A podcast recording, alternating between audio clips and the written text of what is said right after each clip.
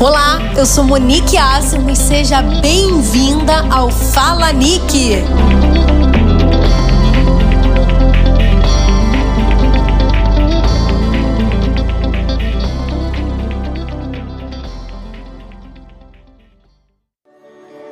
Olá! Hoje eu queria falar com você a respeito de uma história muito conhecida, mas que fala muito comigo e eu queria trazer algumas lições para sua vida. Deus falou comigo através dessa história e eu queria te fazer uma pergunta. Você crê? Mas como assim? Se eu creio?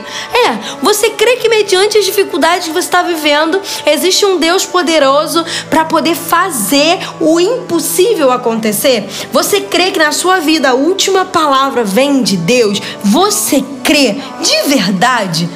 E hoje eu quero falar sobre essa família. Essa família ela estava vivendo uma impossibilidade e mediante a isso eles foram recorrer a Jesus, pedir ajuda a Jesus. Como acontece comigo e com você, muitas vezes mediante a uma impossibilidade, a gente recorre para Jesus. E a gente vai ver o que aconteceu com essa família e vai ver que tem muito a ver às vezes com o que acontece com a gente. E a história lá em João 11 vai dizer que Lázaro estava doente. E a família de Lázaro foi buscar em Jesus pedindo ajuda a ele. Falei, ei Jesus, lá no versículo 3 vai dizer: Senhor, eis que está enfermo aquele que tu amas. Maria e Marta eram irmãs de Lázaro, eles foram pedir ajuda em Jesus, a direção certa.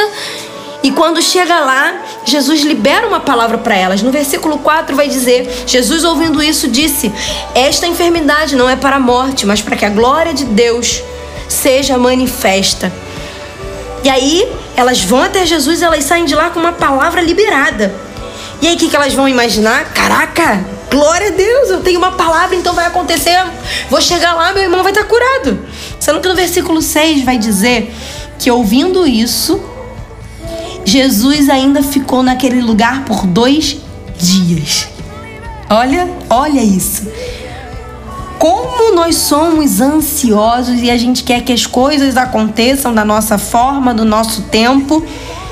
E quando não acontece, a gente acha que Deus perdeu o controle, que Ele nos abandonou. E aí a gente deixa de buscar a resposta só nele e acaba, às vezes, recorrendo a tudo e tirando o foco de Jesus. Marta e Maria elas já tinham recebido a promessa, e a glória de Deus vai ser manifesta. Imagina quando elas, como elas ficaram, que se passaram um dia, se passaram dois dias e nada, e o irmão doente. Eu queria que você aprendesse algo, já de primeiro, que Deus ele não age como eu quero ou como você quer, ele não age da nossa forma. Ele sabe das nossas necessidades, ele sabe o tempo, que o tempo dele é perfeito e a gente não pode se desesperar. Porque ele não vai agir mediante a nossa ansiedade, ele não vai agir mediante ao nosso desespero. Ele tem um propósito e ele vai manifestar as vontades dele, que é boa, perfeita e agradável para mim e para sua vida, e tudo cooperando para nossa vida, como a palavra diz. A gente precisa entender isso. Deus ele não é pego de surpresa. Às vezes a gente acha que perdeu o controle porque não está como conforme nós planejamos. Mas o nosso Deus, ele não perde o controle. No texto vai dizer no versículo 11 que Jesus, ele falou, né, para os discípulos, ele estava ali, nosso amigo Lázaro adormeceu, mas vou até lá para acordá-lo. E aí os discípulos viraram para ele e falaram: Mas se ele está dormindo, ele vai acordar, ele vai ficar bem. E aí Jesus nem estava lá ainda. Jesus falou: Jesus estava falando da sua morte. Mas os seus discípulos pensaram que era simplesmente um sono. Então Jesus ele vai falar claramente para os discípulos: "Ei, Lázaro morreu". Então, mesmo sem Jesus estar lá perto de Lázaro, ele já sabia que Lázaro havia morrido. Então, ei, a lição que Deus quer deixar para mim e para você é: ele sabe de todas as coisas, ele não é pego de surpresa. Agora a gente se colocando no lugar dessa família. Imagina, eu tô recorrendo, tô buscando na direção certa, eu tenho uma palavra liberada, sendo que as coisas só pioram. No versículo 17, de, de, versículo 17 a 18, vai dizer que Jesus estava a cerca de 3 quilômetros de Lázaro. Ele demorou dois dias para sair de lá, totalizando quatro dias até chegar a Lázaro. Oh, ei! E olha, vê se não é assim que acontece comigo e com você muitas vezes. A gente passando por algumas algumas impossibilidades, as coisas não saem como a gente planejou. Às vezes a gente não vê nada acontecer. Parece que Jesus ele simplesmente nos esqueceu e não está sabendo que a situação só está piorando. Se a gente pudesse, a gente chegava para ele e falava assim: "Ei Jesus, por favor, tá na hora de agir, pelo amor de Deus". Se a gente pudesse, eu acho que a gente pegaria e faria isso. E no versículo 35, 36, vai dizer que mediante toda aquela situação, Jesus chorou. E esse sinal de Jesus vai mostrar o quanto ele amava Lázaro, o quanto ele amava a família. E eu quero te dizer, ei, Deus te ama. Nada fugiu do controle dele, ele não está atrasado, ele não perdeu o controle, tudo está cooperando para o seu bem, mesmo que às vezes você não esteja vendo, ele está agindo, tudo tem um propósito.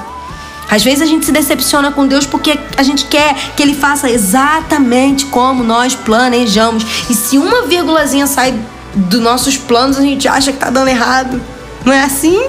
Nós somos assim. Às vezes a gente duvida porque a gente acha que Deus precisa ser fiel a nós. Ele nos ama muito, mas entenda algo, Deus te ama muito. Ele te ama muito que ele deu o filho dele na cruz do Calvário por você para te resgatar. Mas ele não é fiel a mim, a você, ele é fiel à palavra dele liberada e se ele prometeu, ele vai cumprir. E ele chega para essa mulher lá no versículo para Marta e Maria, ele vai falar: "Ei, não te disse eu que se creres verás a glória de Deus. E tá aí a chave para mim, para sua vida mediante uma impossibilidade. Nós precisamos nos agarrar à palavra. Ele tinha liberado a palavra para Marta e Maria. Ei, não é para a morte, mas é para que a glória de Deus seja manifesta. Jesus, ele não te prometeu e não me prometeu que daria tudo que a gente deseja, mas ele é fiel à palavra dele e tudo que ele cumpre, tudo que ele promete, ele cumpre. É isso que nós precisamos nos agarrar. Quantas vezes na Bíblia, antes de um milagre, vai ter essa expressão? É para que a glória de Deus seja manifesta, para que o Filho de Deus seja glorificado. Ei, na minha, na sua vida, não importa a impossibilidade que você está vivendo, essa situação é para que a glória de Deus seja manifesta. Eu posso ouvir um amém? Amém? Fala aí bem alto onde você está, amém, porque entenda que tudo tem um propósito, ele não perdeu o controle. A glória dele vai ser manifesta nessa situação, a glória dele vai ser manifesta na sua vida. Eu não sei o que você está enfrentando, mas hoje eu queria falar para você a mesma coisa que ele virou ali para Marta e Maria. Ele falou, ele disse para Marta: Ei, Marta, não te falei que se creres verás a glória de Deus? Então, o chamado de Deus hoje para sua vida é: creia. Tão somente creia. O que você está passando não é o seu fim, mesmo que você não entenda agora. A glória dele vai ser manifesta. Creia que ele está no controle, a palavra dele foi liberada e sobre a palavra dele, ele é fiel para cumprir. Entenda, a nossa vida é como se fosse um grande quebra-cabeça. Por mais que às vezes, quando as peças estão soltas ali, a gente não entenda muito bem, mas ele vai encaixando. E lá no final, lá na frente, a gente vai ver o quebra-cabeça todo completo, a obra prima que Deus está fazendo na minha, na sua vida creia, Ele te ama, Ele te ama, Ele te prometeu, Ele vai cumprir, Ele está contigo todo o tempo, ele não é pego de surpresa e ele tem o controle de tudo. E assim como foi na vida de Lázaro, a última palavra foi do nosso Deus. E qual foi a palavra que ele liberou? Lázaro, vem para fora. E é isso que Deus quer liberar hoje para sua vida. Eu não sei qual impossibilidade, mas ele tá falando: "Ei, vem para fora.